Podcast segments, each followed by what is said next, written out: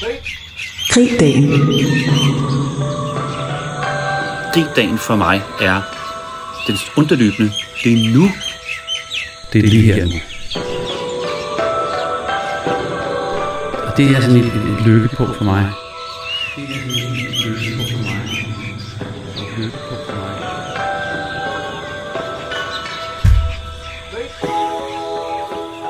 I Danmark er det højsommer, og her på den sydlige halvkugle er det vinter. Vi er trådt ind i vinteren. Når jeg kigger ud af vinduet, så støvregner det.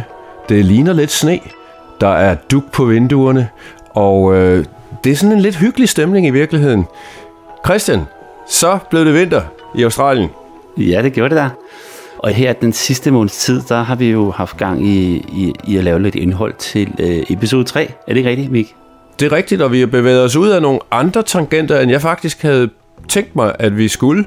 Ja, det kan godt være, at det var lidt anderledes, end du havde forestillet, men det var faktisk ikke. Det var sådan her, jeg havde håbet på, det skulle være, når nu vi startede det her op. Jeg ved ikke, om du kan huske, Mik, men jeg tror, det var, ja, det må have været det første afsnit eller episode, hvor jeg siger lidt om, hvad jeg håber på, at Grib dagen podcasten skal omhandle. Og jeg siger et eller andet om, vi skal tale om, hvad der sker i samfundet, og hvad sker der mellem os to, og sidst, men ikke mindst, hvad der sker imellem ørerne på os selv. Og lige præcis det der mellem ørerne på os selv, det er jo ret vigtigt, at det bliver, altså den der ærlighed, vi har omkring det. Og den synes jeg virkelig blev sat i spil her i episode 3. Og hvis jeg tror lige, jeg bliver nødt til at fortælle lidt om, hvad jeg mener med det, fordi altså inde i knolden på mig, Mik, der er 2 papkasser. Og hvis den ene papkasse, det er sådan en papkasse, der er fyldt med erfaringer og erindringer, der ligger der. I den anden papkasse, som er den, der fylder mest inde i mig, det er tankerne. Og det er bare sådan, at den her episode 3, det er sådan, jeg ser det, eller oplever det for mig, den har været hen og rodet i de her tanker. Og det, der sker, når vi har haft de her samtaler, Mik, så har jeg åbnet kassen, og så det tankerne, der kommer lige pludselig ord på. Der kommer formuleringer på, hvad det egentlig er. Og det er det, jeg oplever og håbede på, at vi skulle rende ud i. Og jeg tror, Christian, for mig, noget af det, der er rigtig spændende ved denne her episode, det er, at vi åbner den der papkasse, der handler om musik. Noget, som ligger mit hjerte meget nært. Altså, jeg ved ikke, om jeg har fået fortalt, men altså, jeg startede jo ud som teenager, da jeg kom ud af gymnasiet og så videre, og tænkte, at musik, det skulle være mit liv. Jeg ville være musiker, og jeg levede de første 10 år efter, jeg kom ud af gymnasiet, som musiker. Du ved, i pladestudier og alt, hvad der hørte med. Det var både rockmusik og soppesteg og is og klassisk og hele vejen rundt. Og jeg tænkte også, at jeg skulle studere musik på universitetet. Så gik det så ikke den vej. Jeg kom ind i Danmarks Radio og blev journalist og så videre, men jeg endte jo med at sidde og lave musikradioprogrammer i mange år. Blandt andet programmet Verdensmusik, som handlede om musik fra hele kloden. Det var virkelig et privilegium at sidde der og lære om ny musik. Virkelig nogle gange meget mærkelig musik, man aldrig havde hørt eller kunne forestille sig. Og det er fantastisk for mig, at vi i dag, der kigger vi ned i den papkasse eller åbner for den skuffe. Ja, og allerede fra episode 1 af, så har både lytterne og jeg fået mulighed for at høre på den musik, dig og Torsten har lavet. Det er jo det, der ligger i baggrunden, og det er super fedt. Men jeg synes jo, at i dag kan jeg allerede tease for, at musikken kommer helt op foran. Og det er altså musik, som stadig ligger i dit DNA, fordi det er jo din ældste søn Alex, som vi kommer til at lytte til. Så der er altså musik for Down Under. Men og også noget, som du har med. Ja, det er rigtigt. Og hvis vi bevæger sådan geografisk, vi sætter sådan i musikflyvemaskinen, ikke? Og så flyver vi hernede fra Down Under, og så stopper vi lige der i Sydafrika, og så kommer vi lige til at knalde noget musik på der også. Og så tager vi så derefter op til gode gamle Danmark og lander og hører lidt på, hvad der sker på den danske musikscene. Og der kommer vi til at høre på et nyere dansk band, der hedder Høger. Og så sidst i episode 3, så kommer vi lige til at lande ned i et rytmisk kor, der hedder Blue Covers, som kommer til at synge for os. Vi skal huske at sige, at der altid sammen med den her podcast ligger der en spiseseddel på, hvad der egentlig taget er, der kommer til at ske i episoden, men også alle de her vigtige informationer omkring, hvad var det for noget musik, vi hørte, link til det musik, så I kan altid gå ind og høre noget omkring det. Og der ligger også i dag en opskrift på det, der står lige ved siden af mig her, et stort glas med noget grønt flydende i, Det kommer vi nærmere ind på senere, men det er bare altså igen, at opskriften på det kan du faktisk finde, og også billeder af de forskellige ting, ingredienserne, de ligger på gribdagen.dk. Netop, og lad os så komme i gang med episode 3.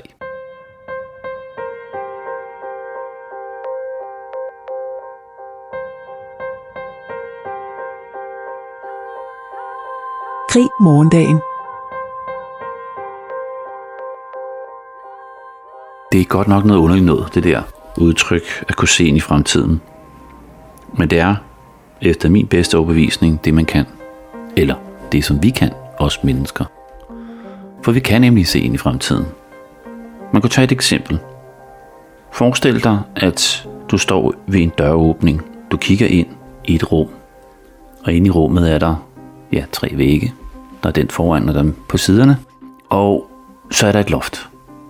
Og ned fra loftet, der er der en snor, et reb, med en klase bananer på.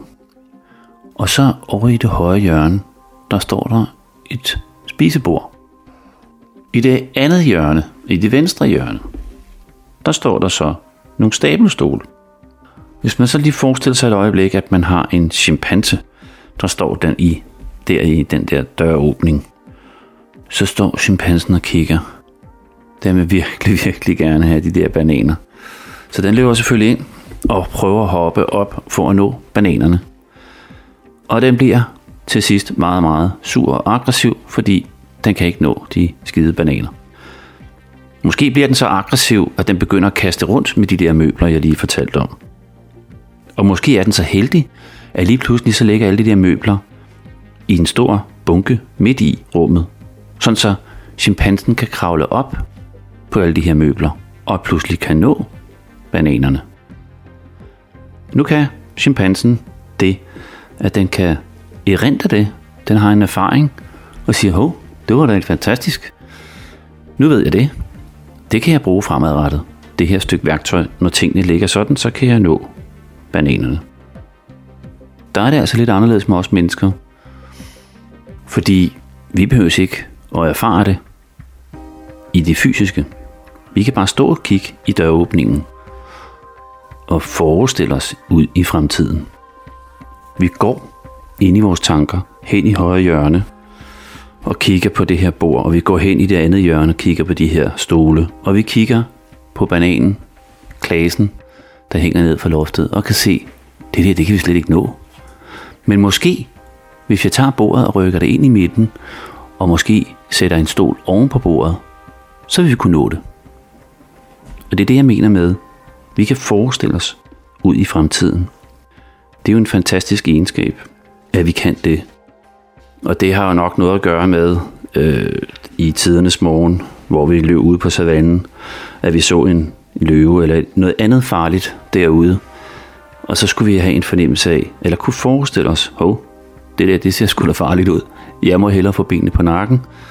Og det, der sker, jeg må hellere få benene på nakken, det er jo et helt scenarie af kognitive tanker, der skubber en masse ting gang. Altså kemi i kroppen, hormoner, der begynder at spille an, adrenalin og jeg skal give dig, skal jeg. Og dermed hjertet, der begynder at pumpe. Angsten er i gang, og man løber væk fra den der løbe. Og desværre er det jo bare sådan, at det jo også har en negativ effekt, det her med at kunne se ind i fremtiden. Det er jo der, hvor vi forestiller os ting, det her farlige scenarie, i alle mulige henseender, sådan så vi sådan set ikke går i gang med alle mulige ting, som måske godt kunne betale sig for os at gå i gang med. Det var lidt om at kunne se ud i fremtiden.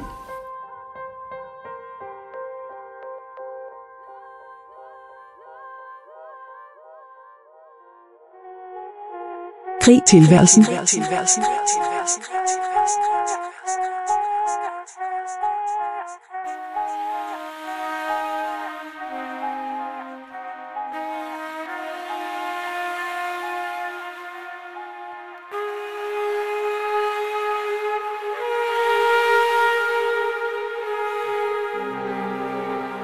Forleden dag, der tænkte jeg, at os alle sammen, alle som en,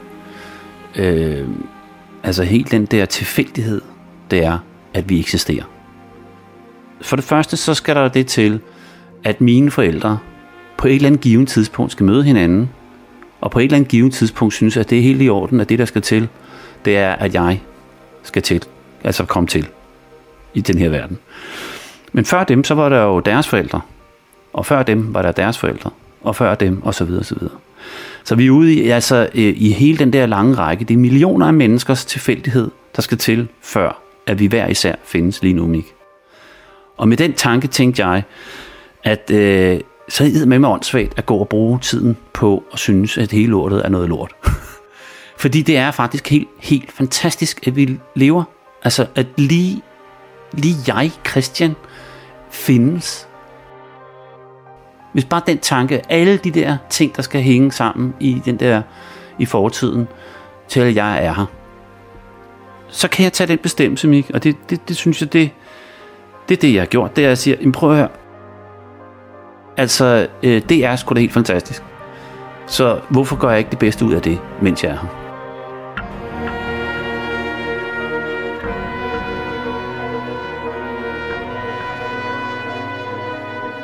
Grib chancen. Ja, man kunne næsten bruge den som sådan en, der hedder grib chancen. Grib chancerne. Fordi hver eneste dag, bliver vi præsenteret, hvis vi gider at kigge på det, Mik, for muligheder og chancer. Altså, jeg ved ikke, om du kan følge mig i min tankegang, der er først taknemmeligheden af, vi findes, og ikke bare det, altså også bevidstheden om, hvor helt utroligt det er, at vi findes. Altså enkelt individ, ikke? Og at den vej kan bruge det som en energibombe til også at hive fat i de der chancer. Have lyst til at kigge på de der chancer, der findes hver eneste dag. Jeg har jo sådan en indre vagthund, som handler om, at den begynder at gø. Og hvad er det så, den gør? Det er initieret, at jeg får en følelse. Og den følelse, det er i mit tilfælde, pludselig så kan jeg komme til at tænke på, gud, jeg skal også dø. Og den kan fylde, og det er det samme, som det har jeg så bestemt mig for. Det er en hund, der gør. Og nu tænkte du det, Christian. Hvad fanden skal du så gøre? Og fordi jeg har valgt, at det skal være sådan for mig, så begynder jeg også at tænke, så hvad skal jeg gøre? Og det er den der tanke, hvor er det egentlig utroligt faktisk, at jeg egentlig eksisterer.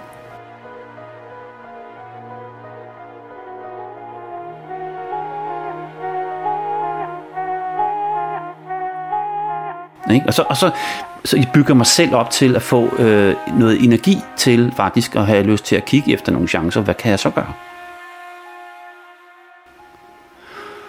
Og det manifesterer sig i mit liv til, at for eksempel, når min gode ven Mik siger, det hele er noget lort, Christian. Klimaet og jeg ved ikke hvad. Jamen, så kan jeg godt mærke, at så kigger jeg med nogle andre briller på end Mik. Fordi jeg vælger og kigge på de der chancer, der findes. For de er der, Mik.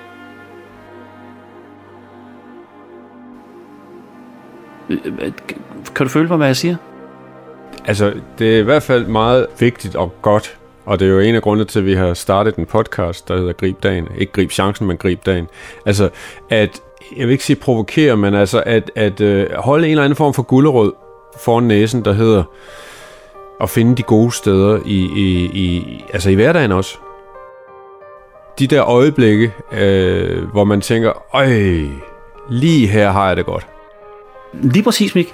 Og jeg ved jo, at du ved med mig, at en af de ting, jeg bruger i mit liv, når nu det er, så er det grønne. Så går jeg ud, i mit tilfælde, så går jeg ned, altså simpelthen lige hvor jeg bor, ned til floden, og så går jeg en tur, og så kan jeg bare mærke, så giver det mig lige den der, så løfter den det lige så meget, at jeg kan tænke alle mulige andre tanker. Ikke også? Og jeg har set med dig, du sendte mig her forleden dag, der sendte du mig nogle billeder af din have. Alt det grønne i dit have. Det er der, hvor du samler energien. Jamen, det er jo sådan et mikrokosmos. Det er jo simpelthen det helt nære, ikke? Fordi min have, jeg bor til leje, så det er sådan en have, jeg ikke ejer. Så jeg, på den ene side kan man sige, jeg har ikke rigtig noget forhold til den. Det er bare noget græs, og der er noget jord og lidt forskelligt. Ikke? Og jeg kunne være fuldstændig ligeglad med det. Men fordi jeg er sådan lidt observant og holder øje med, hvad der sker, og selv har lagt nogle frø ned, hist og pist og sådan noget, så bliver man fuldstændig grebet af, hvor frodig den australske natur er, fordi det er naturen, der flytter ind i haven. Hvis man lige har lidt tålmodighed, du ved, jeg taler kun 3 måneder, så begynder der at komme alle mulige spændende ting op, hist og pist og alle vejen, og sikke en glæde det er at se, altså det er fuldstændig overvældende, som at noget, der starter med at være sådan en lille blomst, kan blive så sådan en kæmpe busk på ingen tid. Og ikke bare en busk, men et hav af blomster, der er yderst på busken. Og så alle de insekter, der kommer og flyver rundt, og fugle, der spiser insekterne osv. Så hele det der, der kommer med, er noget, der bare startede med en enkelt frø, der blev lagt i jorden. Altså at følge det, det er sgu et mirakel. Og det, der er jeg med min have lige i øjeblikket, at jeg går rundt og kigger på alle de der ting, som andre folk ikke ser. De ser dem simpelthen ikke. Eller også så ser de det som ukrudt, som noget, der skal væk. Og der har min have altså fået lov til nogle steder at bare passe sig selv, og så ser vi, hvad der sker. Og det er altså interessant. Det er også interessant i forhold til, at jeg har så lært noget om, at der er nogle af de der ukrudtstyper, som man faktisk kan spise, og som ikke bare smager udmærket. Altså, de smager ikke, jeg vil ikke sige, at de smager godt. Man skal ikke spise dem alene, men hvis man for eksempel blander dem med noget mad, eller koger det, eller lægger det i en milkshake og den slags, så er der nemlig det ved meget af det ukrudt, får jeg at vide, at det indeholder ekstra mange gode ting for vores krop. Altså ting, vi bliver sunde og raske af. For eksempel bare tage mælkebøtter og brændenælder. Det er jo 2 ting, som folk de luger væk og smider i skraldespanden, ikke? Jeg gør det modsat. Jeg har nærmest begyndt at dyrke brændenælder, som om det var en urt eller noget, som jeg aktivt forsøger at få mere af. Og jeg, jamen, så hvad gør du så med dem? Altså for eksempel brændenælder har jeg lært, at jeg har en masse ikke bare gode vitaminer, men også mineraler, som de tager op af jorden, og som jeg, når jeg så spiser bladene fra brændenælderne, får ind i min krop, og det har min krop brug for. No. Så brændenælder, man tror, det er noget, ej, det kan du da ikke spise, fordi så brænder du dig. Men det sjove er, at bare man putter dem ned i en blender og blander dem sammen med altså noget væske og nogle andre planter, så af en eller anden grund, så holder det op med at brænde. Og så føler jeg det som, ej, der er sgu da styrke i det her. Det der, som før var noget, der brændte, det må være noget, der giver det sådan lidt, ligesom med chili nærmest, ikke? Det giver noget ekstra til kroppen. Jeg har det i hvert fald rigtig godt med at lave sådan nogle green smoothies. Og jeg tænkte, Christian, jeg har lavet et lille indslag, hvis du vil høre det, netop om min glæde ved, som du siger, det grønne. Og hvordan man kan lave grønne smoothies med ukrudt. ja, nu siger du så ukrudt. Altså, for delen, der jeg vil da næsten kalde det krudt, og du siger, glæden, det der med at stå i din have, det kan jeg godt forstå. Hold da op, jeg har været ude i din have, jeg har også været i dit hus, som jo er en lille smule koldt her om vinteren, men fuck, hvor er det bare nice at komme ud i din have. Så jeg vil meget, meget gerne høre om, hvordan du egentlig taget laver det her. Grib det grønne. Det hus, jeg bor i, er over 100 år gammelt. Og hvis man skal være lidt grov, kan man sige, at det er lidt som at bo i et australsk brædeskur. Forstået på den måde, at det er rigtig dårligt isoleret. Og man kan se sprækker ved døre og vinduer og alle vejen. Det bliver faktisk temmelig koldt her i den sydlige del af Australien om vinteren, som det er nu. Og det betyder, at hvis det er koldt udenfor, så er det også koldt indenfor. Men det betyder også, at når jeg står i gangen i den bageste del af huset og kigger mod nord, mod bagdøren, så kan jeg se, om solen skinner eller ej, fordi der er så mange sprækker rundt om ved døren, at hvis solen skinner, så er der sådan nogle lange striber ind på gulvet. Og hvis jeg åbner døren, så er der den skønneste have. Og det er grunden til, at jeg er blevet hængende lidt her. Jeg bor jo til leje, men jeg er blevet hængende lidt længere, end jeg måske ellers ville, eftersom at jeg synes, det er et koldt hus at bo i om vinteren. Men haven, den elsker jeg.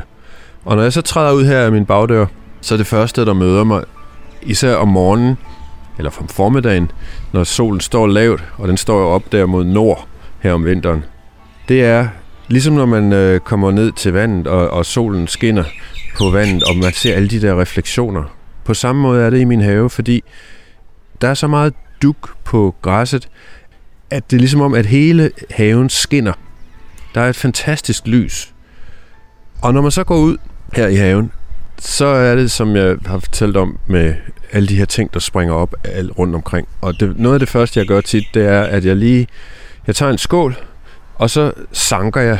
Så ser jeg lige, hvad der er kommet af nye planter siden i går. For det er faktisk sådan, at man kan komme ud her om morgenen, og så er der noget, som ikke var der i går. Især for eksempel mælkebøtter. De er godt nok hurtige til at komme frem. Og på den måde er det jo med ukrudt, at det gror som bare fanden. Men det, jeg så har fundet ud af, er, at ukrudt er jo ikke bare ukrudt. Der er nogle slags ukrudt, som er spiselige. Og ikke bare er de spiselige, men super sunde. Så det, jeg gør, det er, at jeg lige går lidt rundt. Og det er sådan næsten en kombineret morgenmotion, og så en eller anden form for mental meditation også. At man lige går på hug, og så tager og plukker lidt her fra de her ukrudtstyper, og så samler dem i skålen. Jeg lægger et billede op på vores hjemmeside, så kan du se dem, og hvis jeg skal også måske prøve at finde lidt ud af, hvad de hedder, og skrive det i podcastnoterne. Men altså, pointen er, at det er en rejse, du også selv må på, hvis du synes, det her lyder spændende, at det er noget, du kunne tænke dig at prøve. Så prøv at opfinde din egen opskrift, og find dine egne ting, som gror i din have. For det er også sådan, at ukrudt, det gror ikke sådan hele tiden. Altså, der er forskellige årstider, hvor der er noget, der gror, vælter frem, og så er der andre årstider, hvor der er noget andet, der vælter frem. Sådan er det i hvert fald her hos mig. Der er en type, som jeg har plukket en hel masse af, og nu går jeg faktisk og værner lidt om de sidste, der er tilbage, og begynder at plante dem over i nogle potteplanter og sådan noget, fordi ellers så har jeg jo ikke mere af den. Jeg har nærmest udryddet den, fordi jeg har spist den op. Men nu kan jeg se, der er ikke gået mere end 14 dage, og nu de trives rigtig godt, og nu begynder de at komme tilbage. Og så har jeg også den type plante med. Fordi det hele går ud på for mig, det er jo, at det her er jo begyndelsen til mit morgenmåltid. Jeg laver sådan en green smoothie. Ikke hver dag, men i hvert fald når solen skinner, og jeg har den der følelse af, at jeg har lige brug for at få sådan et pift. Jeg kom godt i gang med dagen. Så skal jeg lige have sådan en green smoothie. Og det tager ikke mere end måske 5 minutter lige at gå ud og sanke de der forskellige ukrudtstyper. Jeg skal også have lidt persille, det gror lige her ved døren. Der går en kæmpestor busk persille, som er kommet af sig selv. Og persille, det er også næsten en slags ukrudt, i hvert fald i form af, hvordan det spreder sig. Der er persillebuske, jeg tror, en 7-8 steder rundt i haven nu. Det startede med 1, og så var der 2, og så var der 7. Og så det der med brændnælderne. Og et godt råd fra starten, det er, dem skal man altså lige behandle lidt anderledes end alle de andre. De skal ligesom have en skål for sig selv, og man skal også finde en måde at tage dem på, så man ikke ender med at brænde sig på dem, fordi det gør de jo, sådan nogle brændnælder. Jeg gør som regel bare det, at jeg har en skål og en saks, og så klipper jeg dem, sådan at de falder ned i skålen, uden at jeg har rørt ved dem overhovedet. Og når jeg så kommer ind i køkkenet, så klipper jeg bladene af. Det er vigtigt, at det er friske brændnælder. Det skal ikke være gamle brændnælder, fordi så kommer der nogle stoffer, som man ikke har godt af. Det skal være sådan nogle helt friske skud. Og det er kun bladene, man skal klippe af. De er fyldt med antioxidanter og ting, som er godt mod betændelse og gigt og den slags ting. Og så har de en masse mineraler også. Og calcium i store mængder. Og i min have, efter at jeg blev venner med brændnælderne, og bare har ladet dem gro, så må man sige, at det er også imponerende, så livskraftige de er. De skyder frem alle vejen. Og jeg har sådan en helt lille brændnældepark. Et område, hvor de har fået lov at være, og hvor de gror mindst dobbelt så hurtigt som alle de andre planter. Og så ind og lige skylle de her planter af. For der viser sig altid, at der er lidt sand. Og der kunne også være en lille larve eller et eller andet på et af bladene. Det ved man aldrig. Og så ned i blenderen med det. Og så tager jeg så, nu er jeg så heldig, at der står et stort appelsintræ. Og her om vinteren er det appelsinsæson. Så jeg har en overflod af appelsiner, der ligger. De falder simpelthen ned og ligger på græsset. Og så skærer jeg dem op og presser lidt frisk appelsinjuice af dem. Det gør jeg lige. Det gør jeg så bare i hånden. Presser saften ud af appelsinerne. Og så er der et vigtigt element, som skal med i sådan en smoothie, og det er for lige at give den sådan, så den bliver lidt rund og blød. Det er en banan. Og den kommer så ikke fra haven. I hvert fald ikke fra min have. For det er for koldt her for bananer til at gro ordentligt. Men en banan, og så måske lidt sojamælk eller mandelmælk. Bare lige et skvat af det. Og så hvad du har af juice, eller hvad du kan lide af juice. Altså, jeg kan rigtig godt lide ananasjuice. Det giver sådan lige, det bliver lidt skarpt. Og så noget, det hedder pomegranate. Jeg ved ikke, hvad det hedder på dansk. Sådan noget rødt. Det kunne også være hyldebærsaft, for eksempel. Altså, der kan man det selv opfinde, eller i virkeligheden bare tage, hvad man har i køkkenet. Og så det hele ned i blenderen.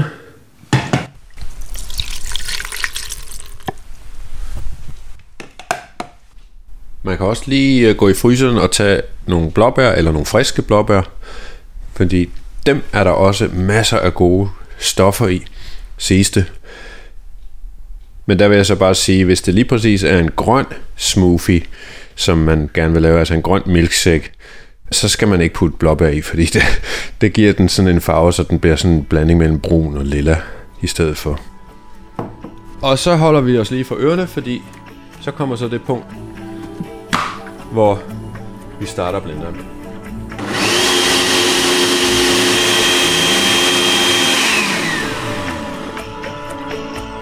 Der er den.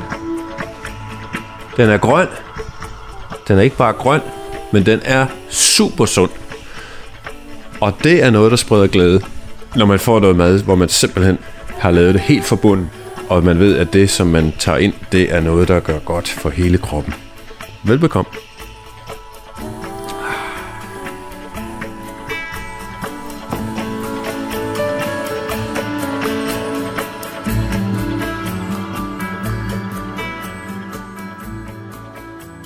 Der var en gang, hvor jeg læste her NLP i Danmark, altså neurolinguistic programming, som er sådan noget læring om, hvordan tankerne har sin indvirkning i forhold til sin adfærd og sine overbevisninger. Og så det kan man bruge til mange ting, og især hele det der træningsforløb, jeg var i der, som det jo er, altså det er jo selvudvikling på højeste plan, der kan jeg huske, altså jeg jo selv måske, jeg har det i hvert fald sådan, at det der med i Danmark, der nej, det er mørkt som en i helvede, og om vinteren og alt det der, ikke? Så det led jeg jo meget over. Og så var der en på holdet, som havde på samme måde, man havde lavet et billede på, hvad det egentlig var med ham. Og han sagde, at Christian, hvis du tænker på et tulipanløg, ikke også, i foråret, så går det lige pludselig stærkt, og så kommer der jo en tulipan op af jorden. Og den får man så glæde af et stykke tid, og den lever fint og ser flot ud. Og så bliver det jo så efterår, og så siger vi farvel til det. Men løget, det ligger der hele vinteren og samler ny energi til et nyt liv i foråret. Og det var sådan, som han betragtede den her vinterperiode, det var, at det var der, hvor han skulle, ligesom tulipanløget, suge næring og gøre klar til at fyre den af, når nu det blev forår. Det synes jeg var en meget, meget fin tanke, han kom med. Det er jo bare desværre sådan, at andres tanker kan man jo ikke bare lige lave en kopi af, og så sige, sådan der. Du kan jo heller ikke lige bruge Christians vagthund hos dig. Men det kan i hvert fald give inspiration til, at det faktisk mange gange kan være sådan, at hvis man bruger lidt energi på at sidde og tænke over, hvad der giver en selv energi i alle mulige situationer, så kan man bruge sådan nogle ting. Tænkte jeg på. Ja, og giver plads, fordi vi lever i sådan en tid, hvor der er masser af pres på hele tiden, altså vores mailbox er ved at flyde over, vi er altid bagefter, vi løber rundt efter aftaler, der skal nås, og alting kører næsten i dobbelt hastighed, ikke? Altså medierne vælter ind fra hele verden, og der er alle mulige muligheder, ting vi kunne gøre, og ting vi skulle gøre, osv. osv. Så man kan blive sådan helt forpustet i sin hverdag. Og der tror jeg, det er vigtigt nogle gange, at man simpelthen trækker stikket ud, altså lader mobiltelefonen ligge inde på køkkenbordet, kommer ud i haven, og så siger man, den her time, den er til mig. Der er ikke nogen, der kan få fat i mig, og telefonen den kan ligge inde på køkkenbordet og ringe. Jeg skal nok tage mig af det senere. Men lige nu, så er det mig, og så er det den her blomst, eller så er det det her lille projekt, som jeg har, hvor det vil give mig en tilfredsstillelse, at jeg får det færdiggjort herude. Det tror jeg er vigtigt, at man sætter de der grænser, og så giver sig lov til at komme nogle andre steder hen. Mentalt. I klimakredse, hvis man kan sige det, blandt klimaaktivister, der er der sådan et begreb, der hedder burnout. Altså, at man brænder ud. Mm. Og det er især i de her tider noget, som mange taler om, fordi der er rigtig mange, der har været op på hesten de sidste 10 år, og nu føler de faktisk, at de er brændt ud. Og det, der sker, når man er brændt ud, det er, så går man lidt ned med flaget. Man siger i hvert fald fuldstændig farvel til alle de ting, man troede på, og siger, jeg giver op. Men der tror jeg, det er vigtigt, og det er det så mange klimaaktivister, der også taler om, det er, hvad kan vi gøre for at undgå burnout? Og en af de ting, man kan gøre, det er det her med at sætte grænser. Det med at sige, jeg kan ikke være klimaaktivist 24 timer i døgnet. Det kan jeg ikke. Jeg kan være det i nogle timer, men så skal der også være en time til mig selv. Så kan det være, at jeg skal i svømmehallen, eller ned til gym, som det hedder her, altså i fitnesscenteret, eller jeg skal ud og løbe en tur i skoven, eller gå i haven og lave noget havearbejde, få noget jord op under neglene, osv. Altså ting, man gør, fordi det giver en eller anden form for tilfredsstillelse, helt personligt, og hvor man er i nuet, hvor man er lige der. Man kan mærke sin krop, man kan mærke naturen omkring sig, høre, lyde er til stede. Mm. Og lyde, Mik, nu siger du lyde, altså lyde er jo også musik. Og altså musik, ja, det bruger jeg i min hverdag. Grib musikken. Altså jeg tror, de fleste mennesker genkender det der med, at jamen, et musiknummer kan sætte meget hurtigt en genvej til en følelse, du havde engang. Og det vil sige, at musik på en eller anden mærkelig måde kan frembringe for dig, selvom noget, der er sket for 30 år siden, når du så hører du musiknummeret, og så bam, så kan du mærke de følelser. Men jeg har også noget andet, og det lagde jeg mærke til her den anden dag, at det er sgu ikke alle, der har det. Altså, vi havde nogle venner på besøg her i weekenden, og vores venner, de er midt i 50'erne, og så frem til midt i 60'erne. Det er så åbenbart der, hvor vi er nu. Altså, men ja, de var på besøg, og så vi havde en rigtig hyggelig aften, og på et tidspunkt, så er der en af vores venner der, som kommer med et skidegodt forslag. Skal vi ikke lave sådan en musikleg, hvor at vi ligesom går på omgang med, at vi vælger et nummer, vi godt kunne tænke at høre. Og i dag er det jo simpelthen bare så nemt. Det er jo bare, at jeg sidder med Spotify, og så siger de, jeg kunne godt tænke mig at høre ditten og datten, og så bam, så hører vi den. Og det, der var lidt sjovt, altså udover selvfølgelig at høre hinandens musiksmag og sådan noget, så var der en anden ting, som der ligesom gik op for mig. At de fleste, altså alle andre vil jeg sige, omkring bordet, havde en eller anden tanke om, at altså der var kun i deres liv, så var det sådan, at op til de blev 25 år, sådan cirka, det var der, det stoppede med deres musiksmag. Så god musik for dem, det var lige omkring der. Og der må sgu sige, der sad jeg bare der og tænkte, det var sgu da egentlig så utroligt, at jeg har det anderledes. Fordi jeg hører rigtig meget nyt musik, altså hele tiden. Altså en gang om ugen, så tager jeg mig tid til at gå ind på Spotify, og så tager jeg for eksempel, det kunne være den sydafrikanske top 50 liste. Og den her top 50 liste, der lytter jeg igennem, og så hver gang jeg falder over et eller andet, der jeg kan mærke, det er lige mig, eller det der er noget spændende ved, så sætter jeg et hak på min like-liste, og så ryger den derind. Og det, jeg tror, jeg får ud af det for det første så, at det er nyt, det er, altså, det er nuet, det er lige her nu. Der er også alle de her ting, som der ellers sker. Jeg får altså nye oplevelser med nye, altså det er sådan sydafrikansk musik, altså det er sgu da anderledes både i rytmen og så er det et andet sprog, og de har det der mærkelige sprog, som altså Zulu, og så med sådan nogle lyde, som man kan høre i nogle af musiknummerne. Og det er super fedt, men det der egentlig taget gør, at jeg sådan set sidder og tænker at musik, ja, det er noget jeg hører. Det er der ingen tvivl om, og det er noget jeg er glad for. Og det er noget, der kan frembringe en følelse fra dengang. Men det er også et fantastisk værktøj til nuet. Og jeg sad der ved det der bord med vores venner og tænkte, det er sgu da egentlig taget utroligt, at de ligesom har fravalgt det der nye. Fordi det der er i det, hvis man tænker lidt over det, det er, når du giver dig selv muligheden for at lytte på noget nyt musik, så er der måske et eller andet sted, hvor du lige opdager, det var meget godt det der. Og der er der så en mulighed for, at du faktisk kan sætte et nyt punkt, hvor du kan få en direkte genvej til en følelse, hvad der sker lige nu. Altså i stedet for, at vi har kun musiknummer op til vi er 25 år, hvor man får en genvej, så laver vi også hele tiden kontinuerligt, mens vi har nye genveje til følelser. Det tænkte jeg bare over, det kunne man da godt gøre noget mere af, tænkte jeg.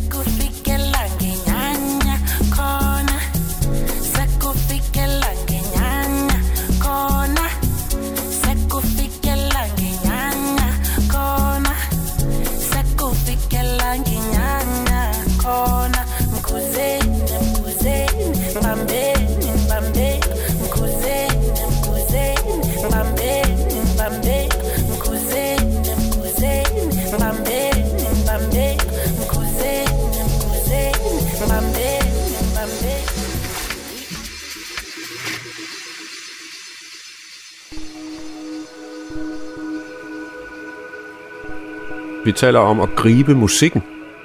Altså, ja. At gribe musikken, det er at kigge frem på en måde. Det er at kigge ind i uudforsket land. Det er at lytte til noget, du ikke måske selv havde fundet på at sætte på. Ja. Og ved du hvad, en anden tanke, jeg altid sidder og tænker på nu, så finder jeg lige et eller andet musik, altså nyt.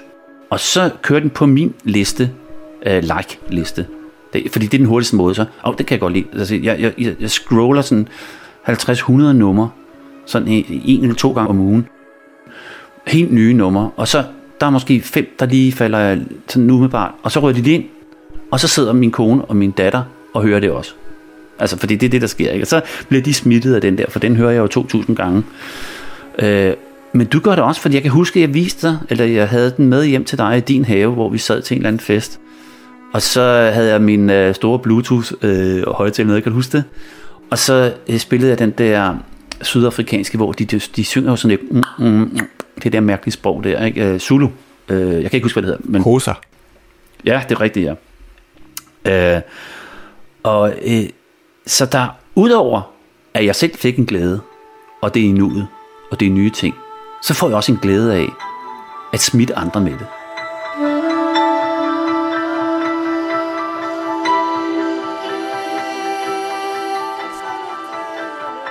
Det er ikke fordi, jeg bliver ked af, hvis du ikke kan lide det, men det giver en ekstra glæde for mig faktisk, at du siger, ja, det er sgu da et fedt nummer, det der. Kan du huske kassettebåndoptageren?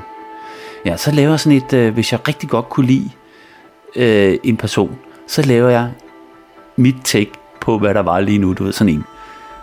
Altså næsten en disc-jockey-ting, ikke, kan man sige. Og så optog jeg noget, og så sagde, prøv at høre det her, ikke? Og så, hvis de så kunne lide det, så var jeg jo rigtig glad for det.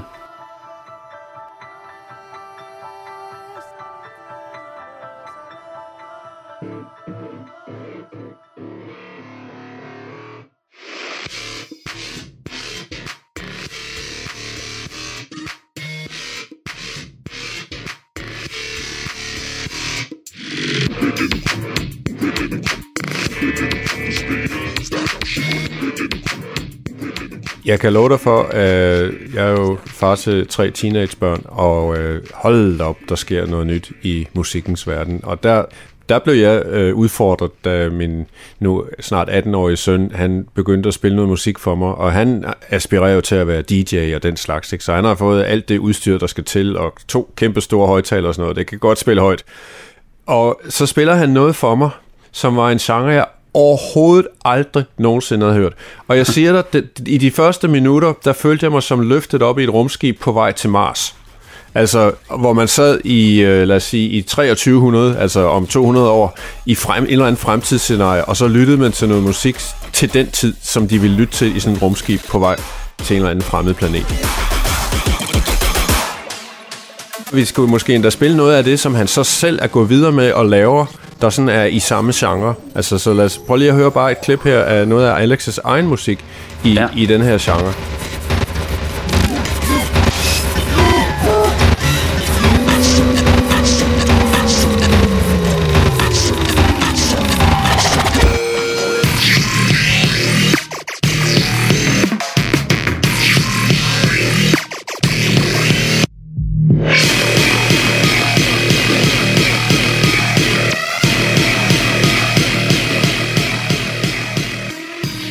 Altså, jeg siger bare, wow. I'm Alex excited, hvis du forstår den.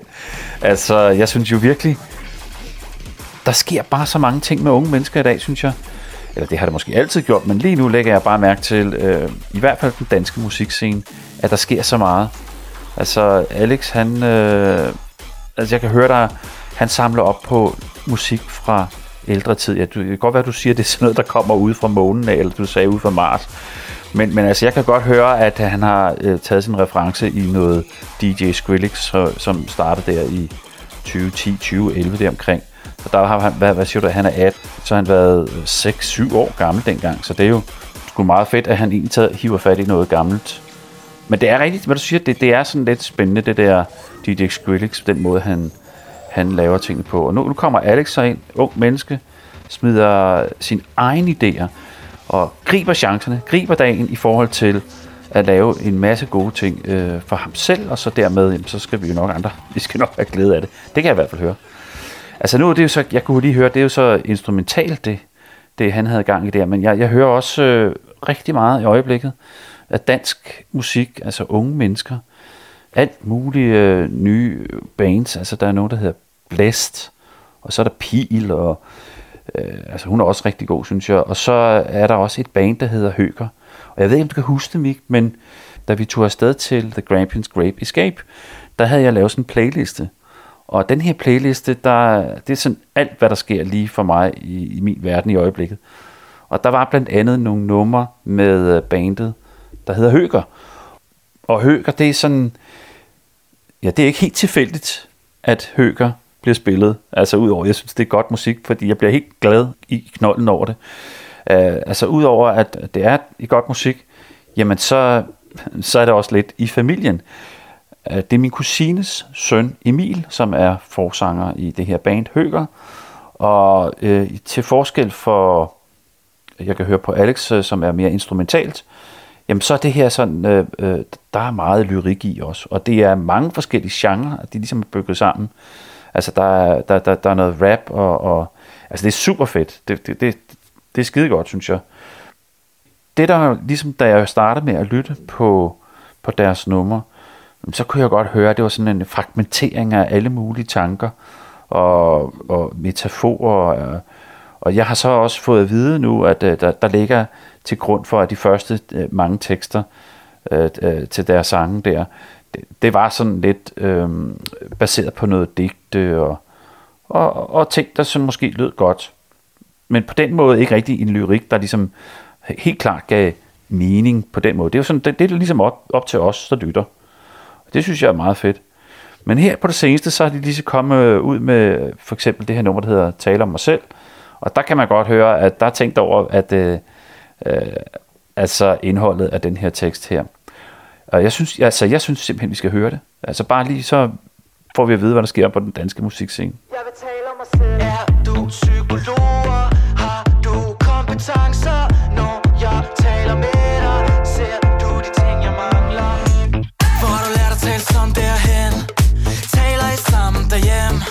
De andre, de snakker om ingenting. Jeg vil tale om mig selv. Jeg vil tale om mig selv og alt hvad jeg drømmer om natten. Drømmer om dagen. Fuck hvor det sexet du lytter. Baby du kan lide til sagen. Og vi kan også godt snakke om dig, dit liv, dit job. Fortæl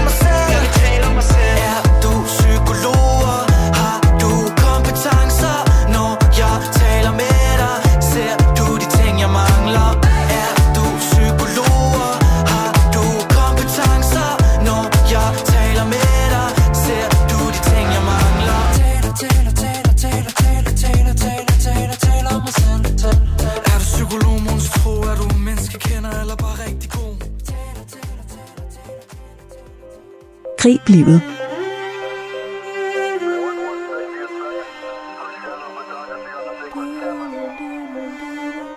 Min far, han fylder snart 90.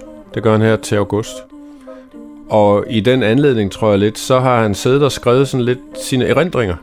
Det startede med, at han bare faktisk skrev dem i hånden på et stykke papir, og så sagde jeg til ham, nej, du skal da skrive det ind som det mindste på computeren i et Word-dokument, så vi kan dele det lidt og sådan. Og så gjorde han det, og så gik snakken lidt videre. Så begyndte min søster at hjælpe med at finde nogle gamle billeder frem. Hun var i Danmark, hun bor ellers i Frankrig, men så var hun i Danmark, og så tog hun billeder fra, du ved, man åbner et fotoalbum, og så tager man sin telefon, og så tager man et billede fra gamle tider. Og så sendte hun dem til mig, og jeg har så hjulpet lidt med at layoute og så videre. Og nu er der ved at være en lille bog. Altså, min fars erindringer, de 90 år, han har levet indtil nu, fortalt i tekst og billeder, og det fylder op imod 60 sider nu. Og det, som er slående for mig, når vi snakker om musik og gribe musikken, det er alle de billeder, som jeg kigger på, som går helt tilbage fra altså 1930'erne og før det også, hvor jeg ser min fars familie, så sidder de og spiller klaver. Så ser jeg min far, han spiller lut og guitar og cello, da han var 20 og 25 år gammel. Og så pludselig, så kan jeg se mine egne sønner, altså hvordan de ligner ham, dengang han var ung. Og jeg kan se på alle billeder, hvordan musikken er gået igennem familien, fra generation til generation til generation. Og altså, nu er der så også et kapitel i bogen, der handler om, hvad musikken har betydet for min far. Han har jo spillet i symfoniorkestre, og han har haft alle mulige kvartetter og duoer, og jeg har også selv spillet sammen med min far. Og den musik, som vi spiller her en gang imellem, der dukker op, hvis du hører noget cello, så er det min far, der spiller den cello.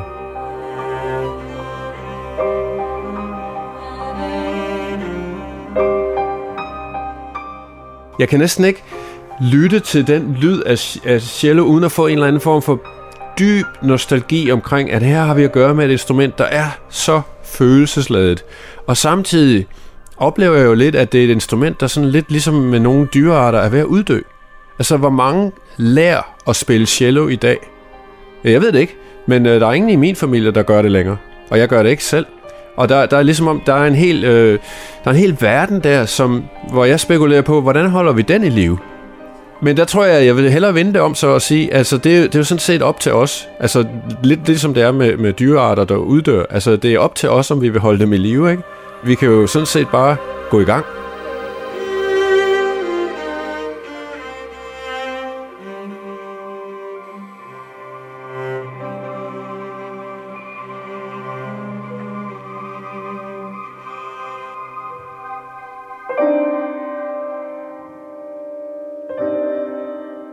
Det der med den der bog, sidder lige og tænker på, som din far han er gang i. Altså det her med at have sine erindringer, og så faktisk ikke kun ham selv, der sidder med den, men at I er med som hele familien, det synes jeg, det er jo energi. Altså det er en positiv energi, der bliver lagt ind i dig. Så udover det der med, at man prøver at zoome ud, så kan man også zoome ind i sådan nogle oplevelser, som det der, som er en fælles oplevelse, og nogle betragtninger på noget, vi har oplevet sammen. Jo, som du lige fik nævnt, det visuelle i det, sådan, det forstærker det endnu mere, og så endnu mere med musikken, altså lydene, og det, nu kommer jeg til at tænke på inden for NLP, altså det der neurolinguistisk programming, der taler man om sådan noget, der hedder modaliteter og submodaliteter. Har du nogensinde hørt om det? Nej, okay. Ja, det er kort sagt, så modaliteter, der kan man sige, der kan man lave nogle kategorier. Der er en, der hedder auditiv, eller lyde, og man kan lave en, der hedder billeder. Og så har man sådan nogle submodaliteter, altså under lyd, kan du have en submodalitet, der hedder stereo eller mono, højt og lavt, skingerne, og så videre. Altså man kan tillægge sig en masse ord, ikke? Altså beskrivelser på, når du fortæller mig en historie, og siger, eller du vil gerne dele en oplevelse med mig, så kan du så sige, Christian, kan du forestille dig det her? Så siger du så til mig, du går en tur, altså, og ikke mere. Ja, okay. Så kan jeg selv inde i mit hoved forestille mig at gå den her tur. Men så kan du sige, du går en tur i skoven. Og du kan sige, på en efterårsdag, og det regner, og du kan lugte regnen, og der er helt stille. Det eneste, du kan høre, det er dyrelyde og vinden og regndråberne. Se, de ting, der kom oveni, det du ville have, at jeg skulle få et billede af, eller en fornemmelse af, hvad det handler om, det er det, der hedder modaliteter og submodaliteter.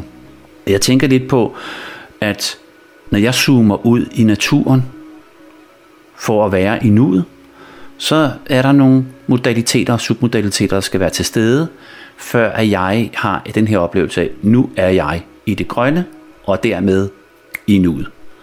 Og sådan er det også, tænker jeg, med en erindring, som Finn, din far, skriver om, og altså hele de der ting, når I sidder sammen og er fælles om det, I får nogle billeder på, I sætter noget lyd på osv., det bliver forstærket og forstærket og forstærket. Og det giver jo en fantastisk følelse, kunne jeg forestille mig. Jamen det gør det. Altså jeg tror, det måske personligt for mig, der er det, der rammer stærkest, det er jo selvfølgelig at se billeder fra sin egen barndom, som jeg faktisk ikke kendte. Der er dukket billeder frem her, som jeg aldrig havde set, eller i hvert fald har glemt, at jeg nogensinde har set, af hvordan jeg så ud, og hvad jeg lavede, du ved, i en alder af 4 år, 5 år, 6 år, 7 år gammel dengang. Og når jeg ser billederne, så er jeg pludselig, du ved, sådan en teletransport tilbage til den tid. Man kan pludselig huske den have, man sad i. Man kan huske, altså faktisk, altså som du siger, både lydene og lugtene og varmen og andre ting. Mange af billederne er sådan nogle sommerferiebilleder, ikke? Mm. Vi var ved Vesterhavet. Vi sad oven på den der gamle Fort Taunus, op på taget med vores badedyr. Vi havde fået sådan en stor badedyr, vi kaldte rap. Og der sidder vi deroppe på taget, og jeg husker det faktisk. Jeg kan simpelthen huske den følelse. Hold op, hvor var vi stolte og glade, mens min far han kørte lige så stille der på de der store strande, der er oppe ved Vesterhavet. Mm. Det ved jeg ikke, om man vil få lov til nu om dagen. Men det gjorde vi der. Det var jo i 60'erne. Og at se de billeder der, jeg kunne næsten ikke falde i søvn om aftenen, da jeg havde set dem første gang, fordi så var der andre minder, der også bankede på. Og det, som det også bragte mig tilbage til, det var den der form for, hvad skal man sige, det der meget mere rene og uskyldige udgangspunkt, som vi jo et eller andet sted nok alle sammen har som børn. Altså, hvor verden var åben og simpel.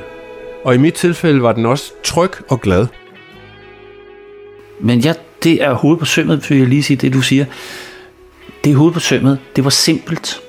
Og jeg tror faktisk, altså den mentale ting, du snakker om, altså fordi det udgangspunkt, der må være, før du kan sige til mig, og jeg tror, altså, det skal jo ikke fylde det hele klimakampen, så er det jo ikke det mig, du siger det til, der siger du lige til dig selv, det skal du huske, Mik. Fordi det er jo ikke en simpel ting, at skal rende rundt med det, og du søger efter, at du vil gerne have en simpel ting, og det er det at gå ud og så bare kigge på det grønne. Og jeg kunne, altså den måde, du forklarede det på, Mik, det der med det grønne, der var det jo, altså udover at det var bare det grønne, så er det jo alle de ting, der er omkring det. Altså livet, det summen, insekterne og alle de der ting, ikke? Livet, siger du, ja, men miraklet. Faktisk, som du sagde i starten af den her podcast, altså det der mirakel, at vi overhovedet er her. Det er det, der er sådan lidt mærkeligt også, det er, okay, når vi er børn, simpelt liv, ingen komplikationer overhovedet, eller man tænker ikke måske ud i fremtiden, som vi også lige snakker om, men man er der bare i nuet, ikke? Og så suger man til sig. Der tænkte man da ikke over, at det var et mirakel. Det at nå frem til en tanke, der handler om, det er et mirakel. Det er, at vi skal have været ramt lidt i maven. Altså, der skulle have været en mavepuste histerpisten, ikke? Før at vi ligesom skal gå ud i en tanke, der hedder, altså en Christians vagt, hun var lige ved at sige, der siger, husk lige, mester, det er sgu et mirakel, det her. Og vi står på skuldrene af alle de der generationer før os, som har kæmpet kampe, men som jo også har levet liv. Og mange gange smukke liv, hvor der har været utrolig gode ting, der har spillet sig ud. Og som vi kan lære af, og som vi kan tage videre.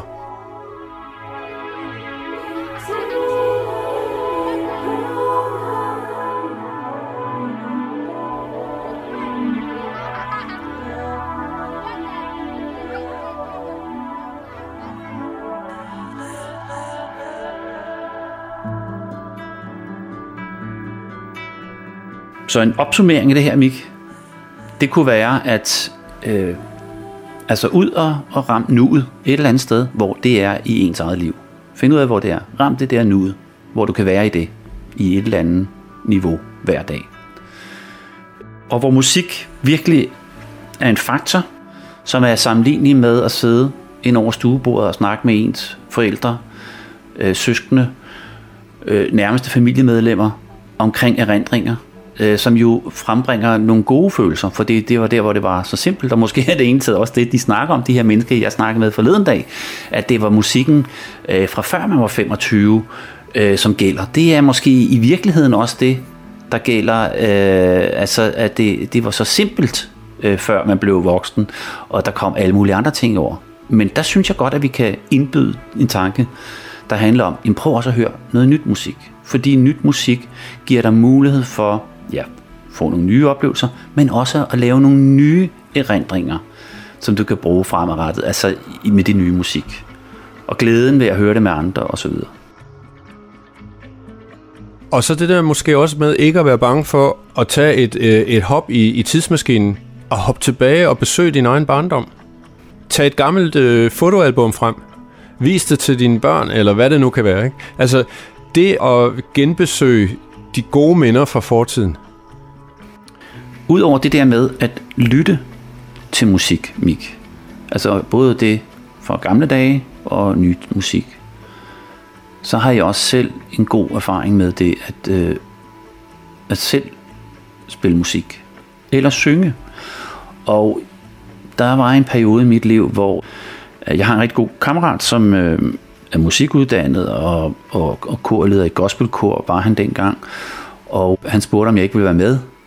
Og jeg var sådan lidt, jeg kan sgu ikke. Jeg synger der i badet og sådan noget, og til fodboldkampe. Og så spurgte han, om jeg ikke ville være med.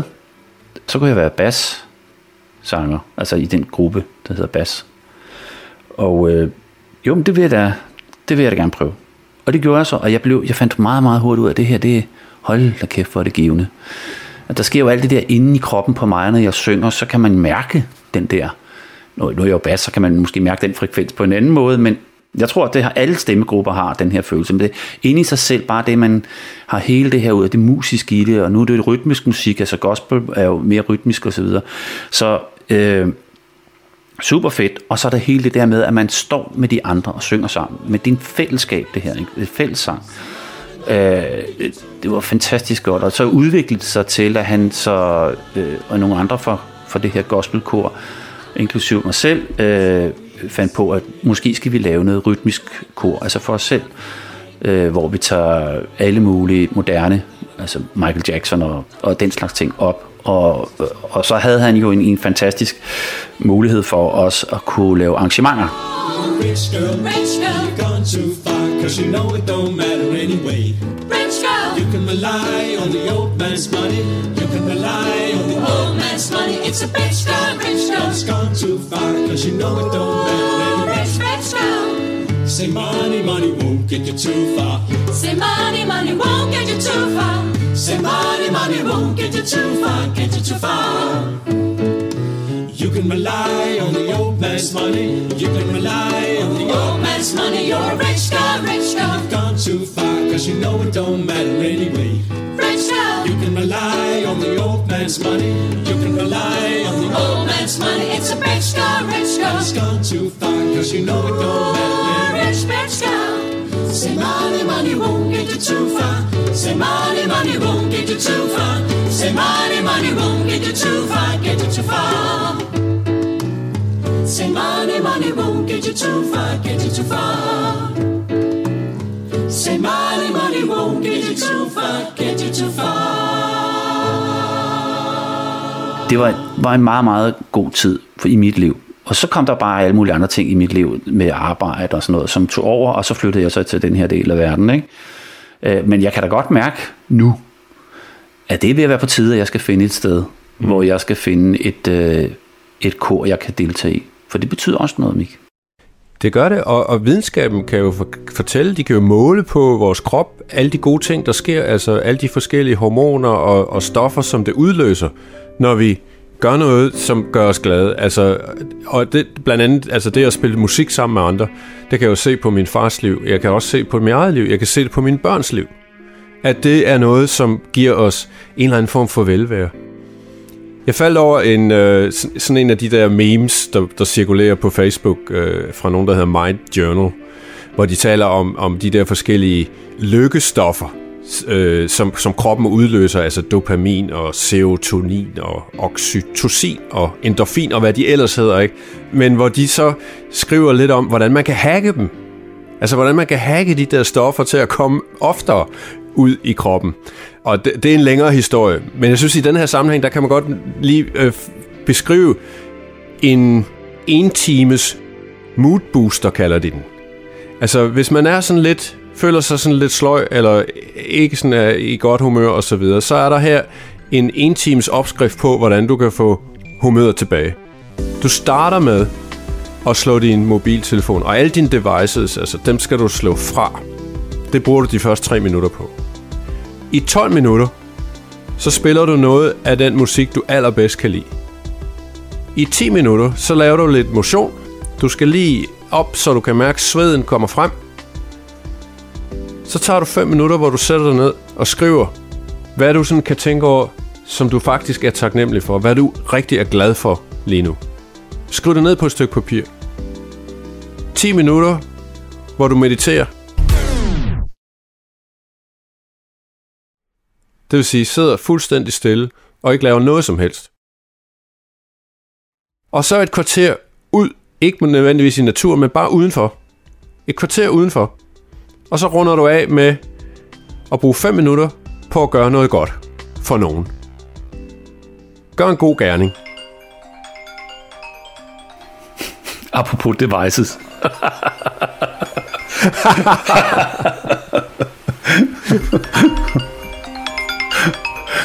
Så skal du gøre noget godt nu, og så svare på det, eller vil du vente med at gøre noget godt til senere? Grib dagen.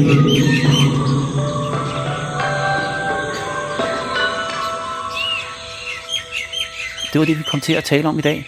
Og jeg synes faktisk, det var spændende, det der med de der hormoner der.